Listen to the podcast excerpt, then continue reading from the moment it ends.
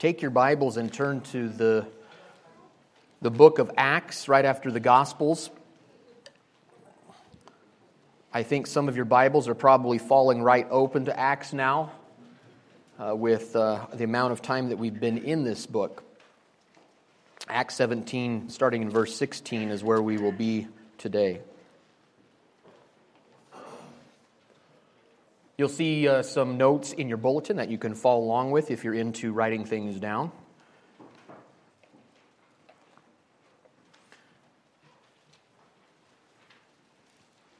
I'd encourage you, if you haven't been with us, uh, that you'd take some time to read around the context in the previous verses uh, to, to just get an understanding of, of what's taking place. Remember, Paul and, and Silas and uh, and Luke and others are on the second missionary journey, and they're making their way through the towns and, and the different ones that they have, towns that they have been to, Thessalonica and Berea. And uh, we talked about the Bereans a couple weeks ago when we met together. And now we pick it up in verse 16, where they had to leave uh, Thessalonica. No, they had to leave Berea because the Thessalonians came and, and were stirring up trouble.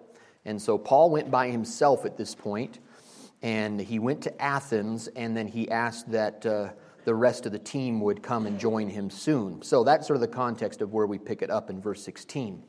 We'll look at those verses in just a moment, but I want us to contemplate this subject in the title of the message A High View of God.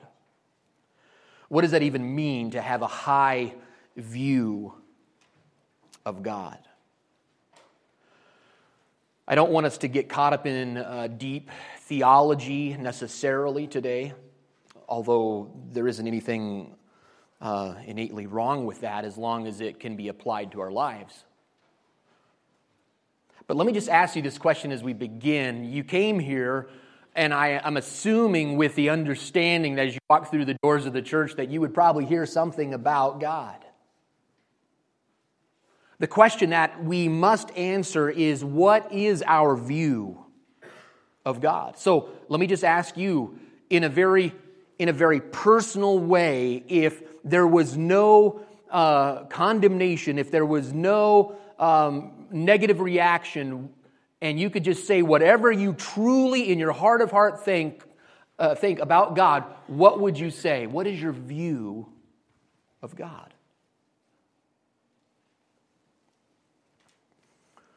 What comes to your mind? Maybe your experience through your life, maybe the way that you were raised, maybe the things that you have had to go through in your life, those things usually shape, at least to some extent, our view of who God is. But as we gather together in this setting, and as we open the truth of God's living and inspired word, we must come to this understanding that no matter our background, no matter our experience, no matter what we've gone through, what God has allowed us to go through, no matter what our view right now is of God, it must go back. It must be shaped. It must have the foundation of the truth of what God has said about Himself. And this is where we as human beings really get messed up. That we have for any number of reasons because of experience, because of pain, be, because of other teachers, our parents, whatever it is, we have come to these conclusions about who God is, and it doesn't agree at all with the Bible. So, who's right?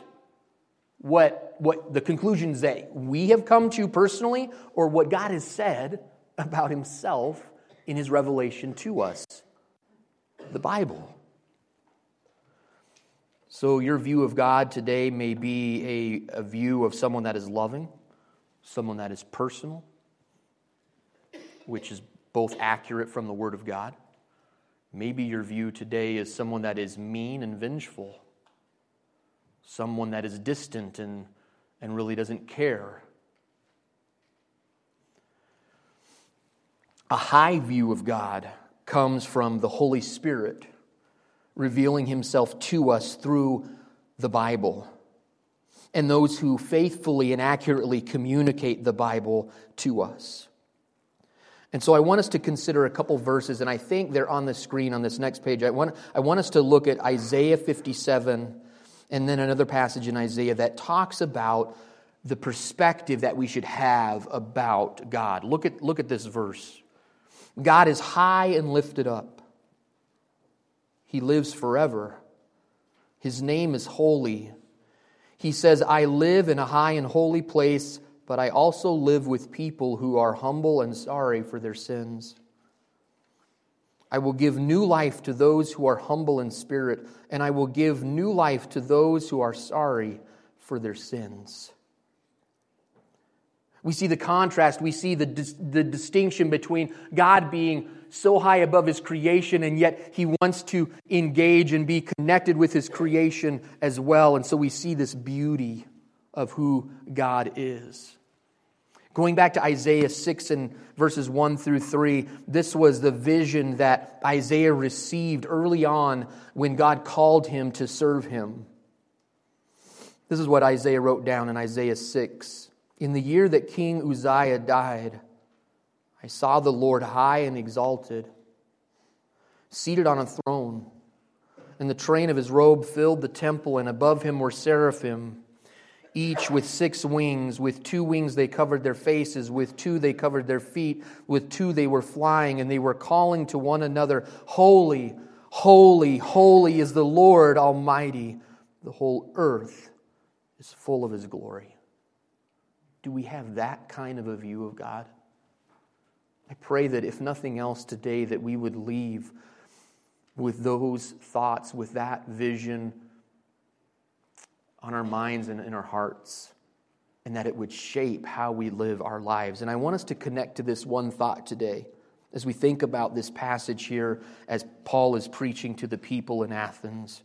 Our view of God will shape our outlook on life. So, whether you have a high view or a low view or somewhere in between, our view of God will shape our outlook on life, our interaction with others, and our attitude towards God Himself.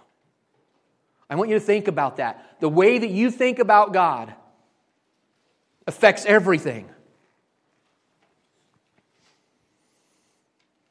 Your outlook on life, how you talk and interact with others, and your attitude towards God Himself. So, with that in mind, I want to read starting in verse 16. Follow along.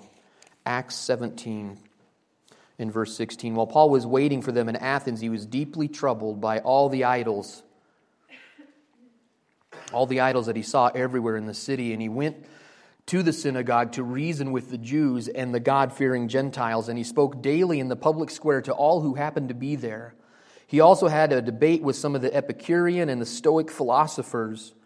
And when he told them about Jesus and his resurrection, they said, What's this babbler trying to say with these strange ideas that he's picked up? Others said, He seems to be preaching about some foreign gods. Verse 19, when they took him on, uh, they took him to the high council of the city and come and tell us about this new teaching, they said. You are saying some rather strange things, and we want to know what this is all about. And it should be explained that all the Athenians, as well as the foreigners in Athens, seem to spend all their time discussing the latest ideas. So Paul, standing before the council, addressed them as follows Men of Athens, I notice that you were very religious in every way, for I for as I was walking along, I saw your many shrines, and one of the altars had this inscription on it To an unknown God. This God, whom you worship without knowing, is the one I am telling you about. He is the God who made the world and everything in it. Since He is Lord of heaven and earth, He doesn't live in man made temples, and human hands can't serve His needs, and He has no needs. He himself gives life and breath to everything, and he satisfies every need. From one man, he created all the nations throughout the whole earth. He decided beforehand when they should rise and fall, and he determines their boundaries. His purpose was from, for the nations to seek after God and perhaps feel their way toward him and find him, though he is not far from any one of us. For in him we live and move and exist. And some of your own poets have said, We are his offspring. And since this is true, we shouldn't think of God as an idol designed by craftsmen from gold or silver or stone. In verse 30, God overlooked people's ignorance about these things in earlier times. But now he commands everyone, everywhere, to repent of their sins and turn to him. For he has a day set for judging the world with justice by the man he has approved. He has appointed, and he and he proved to everyone who this one was by raising him from the dead. When they heard Paul speaking about the resurrection of the dead, some laughed in contempt, but others said, We want to hear more about this later. That ended Paul's discussion with them, but some joined him and became believers. Among them were Dionysius, a member of the council, a woman named Damaris, and others with them. Let's pray. Father, we thank you for your word and we pray that you would give us insight. Help us to see the difference between who you are and what we have often made you in our own imaginings. God, I pray that your spirit would go before us and give us clarity. Help us to see what we need to see, God. Help us to see our own hearts, and God, help us to be exposed to the lies that maybe we ourselves are believing about you. And Lord, in your grace, would you correct us and that we would go away with having a clearer, higher view of you. We pray all these things in your Son's glorious name. Amen.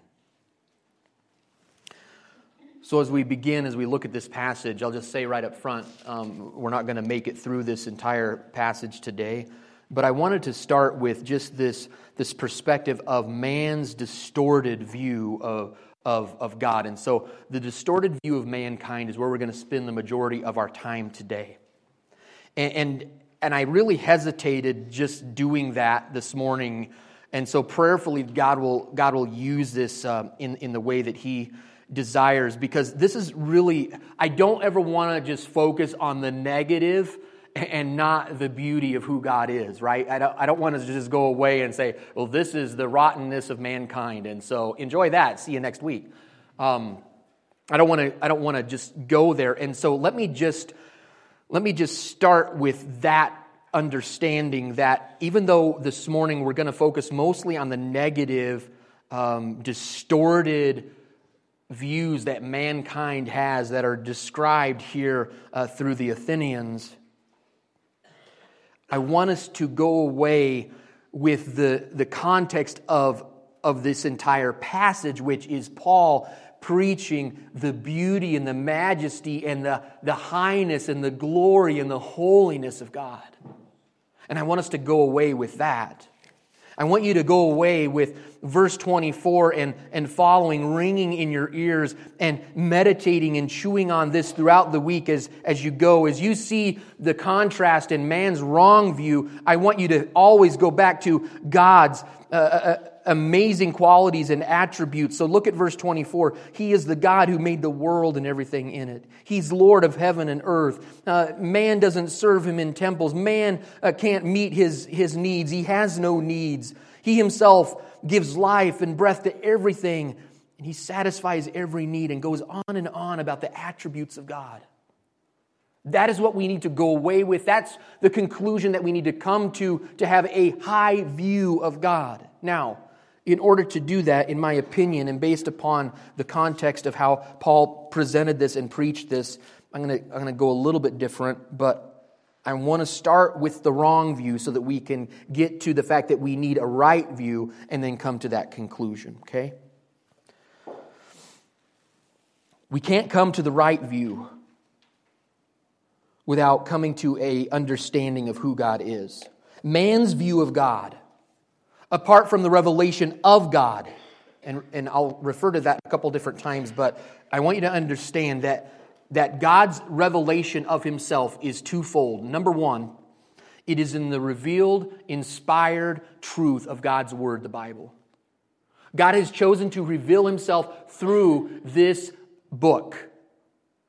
He inspired over 40 different authors to write this down, and it's trustworthy. And there's there's copies of copies of copies, and you go to any other document that has ever been written, this by far not even compares to any other document as far as its trustworthiness, its veracity. We can lean on it, we can trust it. It is truth, and it is alive. because it is God's inspired word. The other component of God's revelation to us is Jesus, his one and only Son. Jesus came and he revealed God to us in the flesh. God's revealed word reveals who his Son is. He tells us of our need for him. And so those are the things that we need to come to. But apart from man's view of, of having a clear perspective of God from his revelation, we come up with all kinds of weird ideas. Some of you were raised in Christian homes. Some of you, maybe early on, came to a more accurate understanding of God and, and having a right view of God. I was raised in a Christian home. And so that's pretty much what I knew uh, from birth on. Uh, God had to work in my own heart because I was, uh, just because you're born into a Christian home doesn't make you a Christian. Did you guys know that? if you didn't know that, you need to know that. Um, in fact, I, well, I won't go there. But uh, not, all that to say, I needed Jesus. I need to be saved from my sin. We all do. But I want us to understand there's such a, a, distortion that we come up with apart from God, whether we have a Christian home upbringing or, or a godless upbringing, all of us find ourselves in this same state of, of having a wrong view of God. So I want us to look at this distorted view of mankind as, as Paul goes into Athens here. Athens was a center of, of culture, of education, of politics, of, of commerce, and it, and it was just a, a, wonderful place to go for years and years. And at this time, as Paul was going to Athens, it was still strong, but it was nowhere near at its pinnacle. It was on the downturn of where it was in the whole history of things. It had been defeated by the Romans, and so it was not the, the center of, of everything um, awesome that it used to be. But it still held a great place in society. One of the main things that Athens was known for, even today, is that they had all kinds of shrines and temples and gods and goddesses. Uh, some people had said that, that it was cultured paganism. So we, we think of pagans and, and different forms of worship that are godless, but the Greeks uh, refined that. They had cultured paganism, if that's even a term. But I want us to think about the perspective of their distorted view of God that, that they came up with. Notice verse 16. And this gets to the heart of the issue right off the bat. Paul was waiting for them in Athens, and he was deeply troubled by all the idols.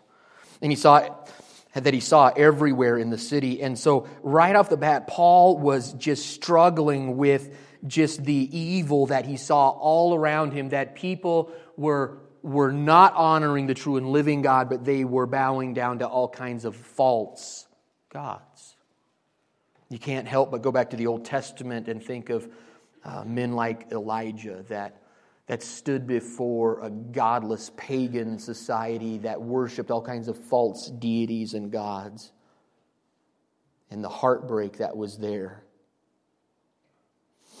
In Exodus 20, in verses 2 through 5, we read the, the, the Ten Commandments being listed and God giving them to Moses. And in verses 2 through 5, it says, You shall have no other gods but me, and you shall not bow down to any idols or graven images. And so, God, that was very clearly in the commandments that this should not be at all uh, who we are as a, as a people. We should worship the true and living God, and yet this group of people, their distorted view of mankind was idolatrous.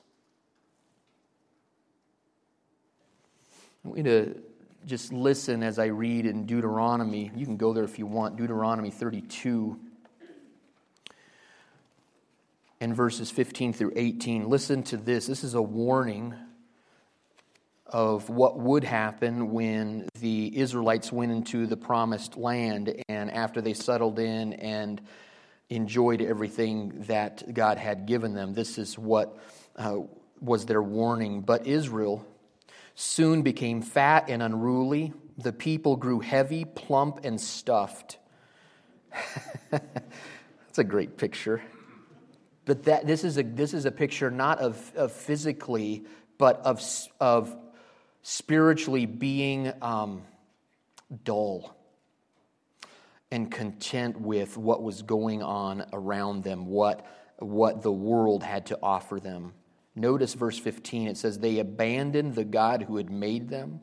They made light of the rock of their salvation.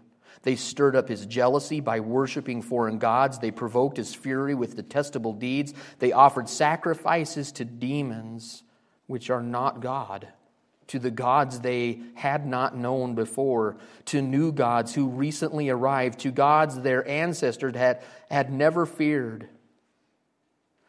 You neglected the rock who fathered you. You forgot the God who gave you birth. See, that is the description of the state of, of, of all of mankind when we forget who God is. We become idolatrous.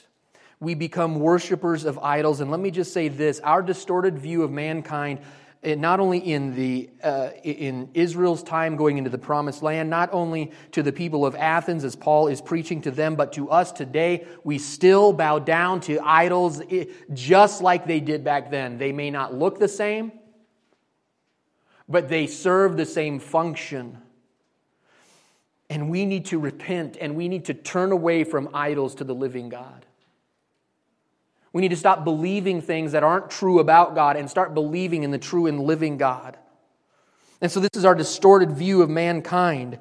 What idols are you bowing down to today? And again, you're going to have to do some thinking because maybe it doesn't look the same as in Paul's day, but we bow down to idols the same way. Um, this may be one of them right here. I'm not sure. How much time do we spend on these stupid things? It distracts. It can be used for great good, but it can also be used for evil. Mankind's distorted view of God continues not only with idolatrous ideas, but with being incredulous, and I don't use that word often, but you'll notice all of my uh, words started with I, and so I thought that was pretty cool. So whether it's cool or not, just uh, bear with me. Notice verses 17 and 18. The people, as they were listening to Paul, they were incredulous. In other words, they were unwilling and they were unable to believe something, believe specifically what Paul was saying to them. The end of verse 17 is he was beginning to speak with them in the public square and they all stopped to listen. And it says that he was debating with the Epicureans and the Stoic philosophers. And so he is meeting all these intellectuals and these educated people, which was obviously a very big part of the Athenian culture. And when he told them specifically about Jesus and his resurrection, they began to be incredulous.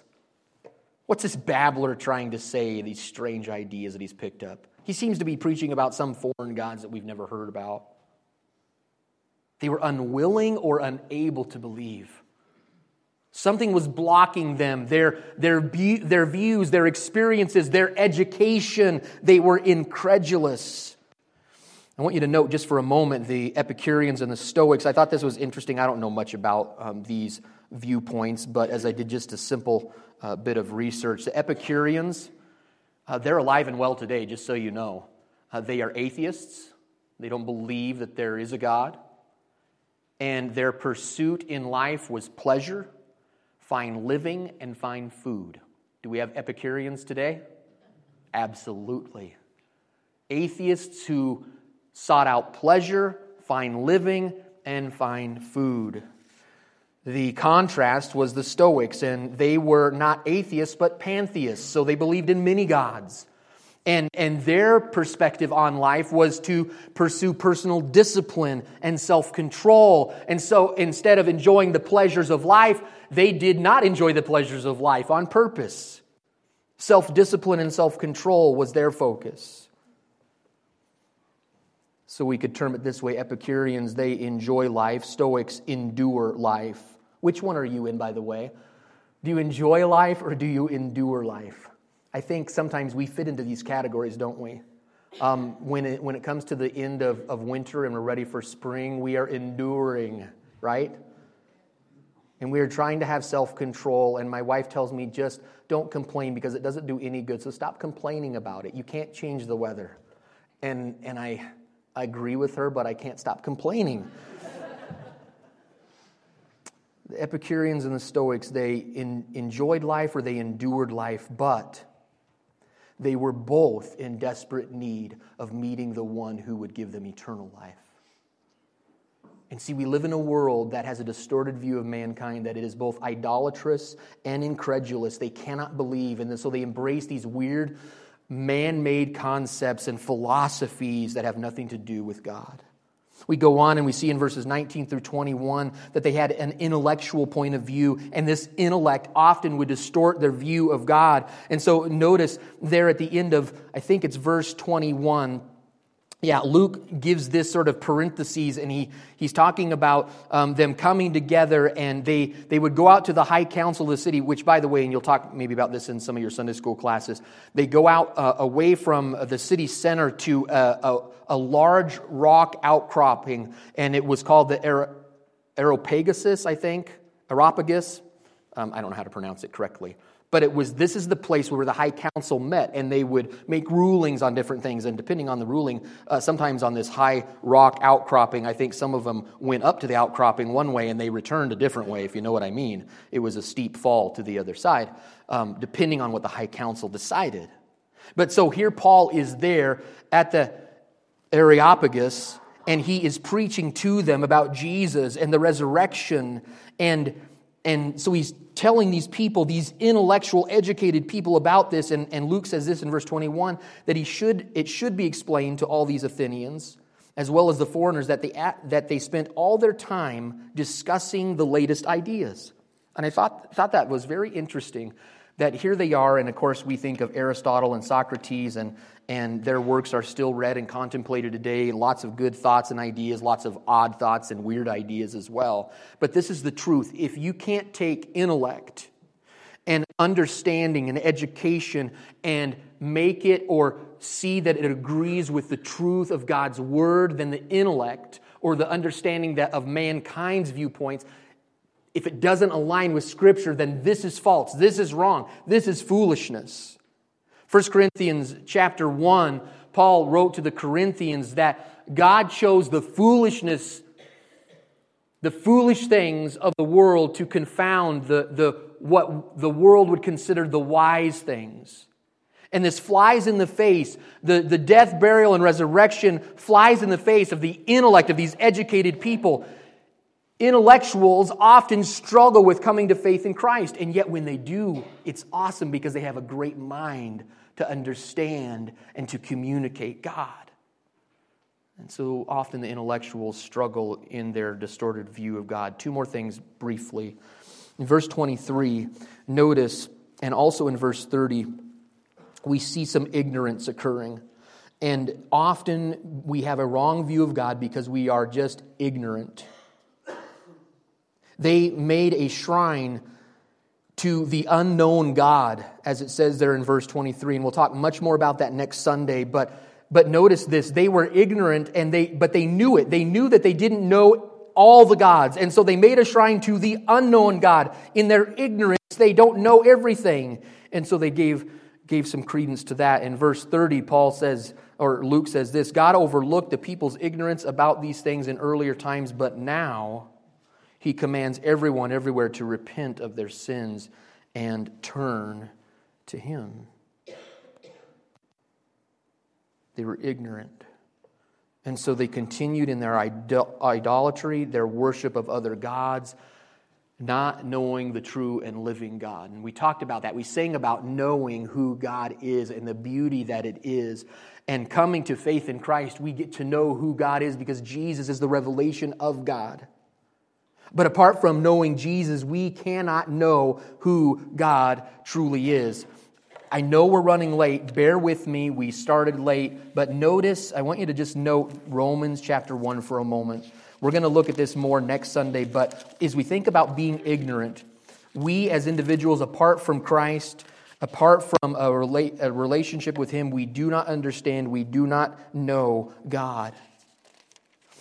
In Romans chapter 1, starting in verse 18, Paul addresses this concept and he says, But God shows his anger from heaven against all sinful, wicked people who suppress the truth in their wickedness.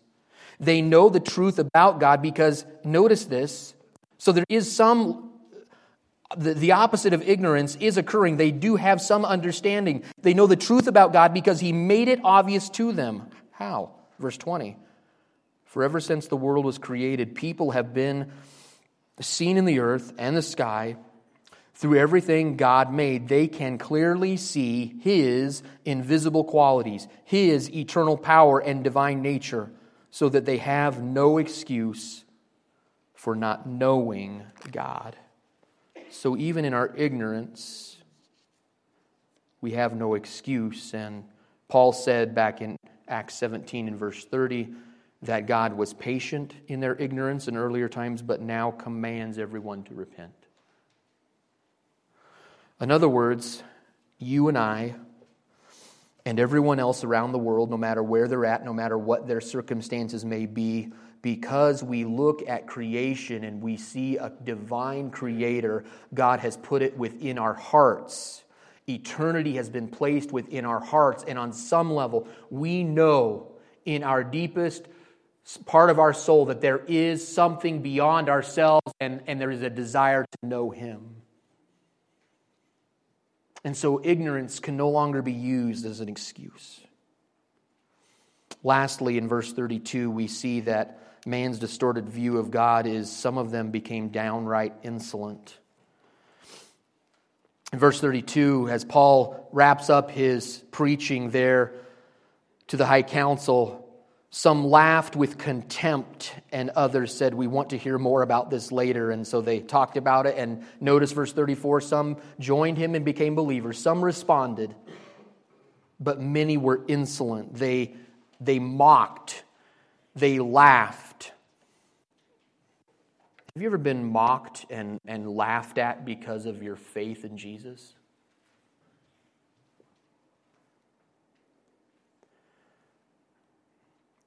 If you have, then you have joined a, a, great club which starts with the Lord Jesus himself. Jesus was mocked, and, and I want to read these verses as we close today. You see, the world responds in insolence, in ignorance, in, in a wrong intellectual view, and so on and so forth. Eh, eh, they, they they respond wrongly to the message of the cross. It's foolishness without the Spirit of God opening their eyes. And I want you to be reminded of what, what happened to Jesus before he went to the cross and in this process of being arrested and tried, convicted, and then nailed to a cross. In Matthew 27, it says that they stripped him and put a scarlet robe on him, and they wove a thorn of branches into a crown, and they put it on his head. And they placed a reed stick in his right hand as a scepter, and they knelt before him in mockery and taunted, Hail, King of the Jews! And the people passing by shouted abuses at him, shaking their heads in mockery. Look at you now, they yelled. You said you were go- going to destroy the temple and rebuild it in three days. Well, then, if you are the Son of God, save yourself and come down from the cross. They mocked him then, they mock him today. And maybe we have been guilty of that at times, but my prayer is, and my command from what God clearly says in His Word is that we need to stop mocking Him, stop being ignorant of Him, and repent and turn to Him in faith. Jesus is the only source of salvation, and we can never stand before God and say, Well, I didn't know. You do know. You're a sinner in need of a Savior, and Jesus loved you enough to die in your place. Jude 118 says, In the last times there will be mockers following after their own ungodly lusts. This is the ultimate description of mankind apart from God's intervention, changing our distorted view. Maybe we have been mockers in the past, but I pray that today we would turn to faith in Jesus, that we would confess our sins and that we would honor him.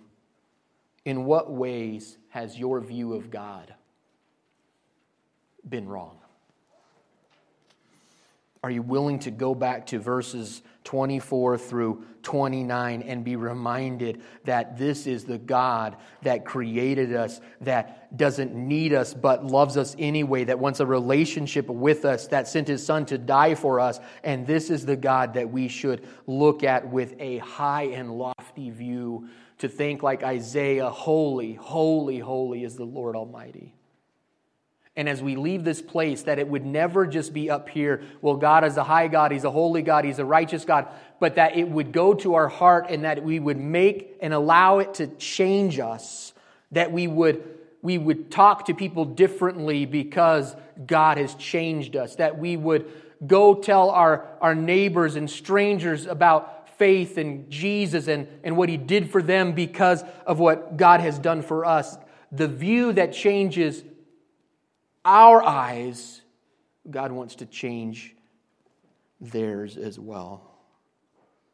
Father, we pray that as we sort of leave it there and anticipate what you're going to say to us next Sunday, I, I pray that we would begin to have a higher view of you.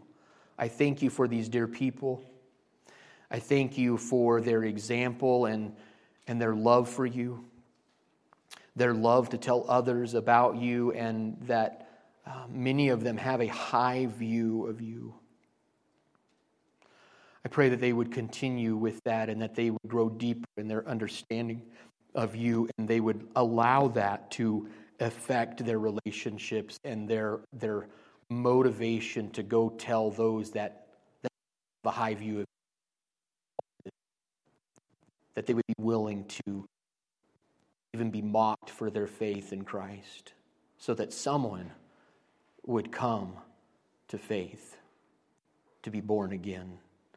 Lord, we pray that would be the case for any person here that has never put their faith in your Son, that they would repent of their sin and their need of being cleansed and forgiven, turning from unbelief to belief.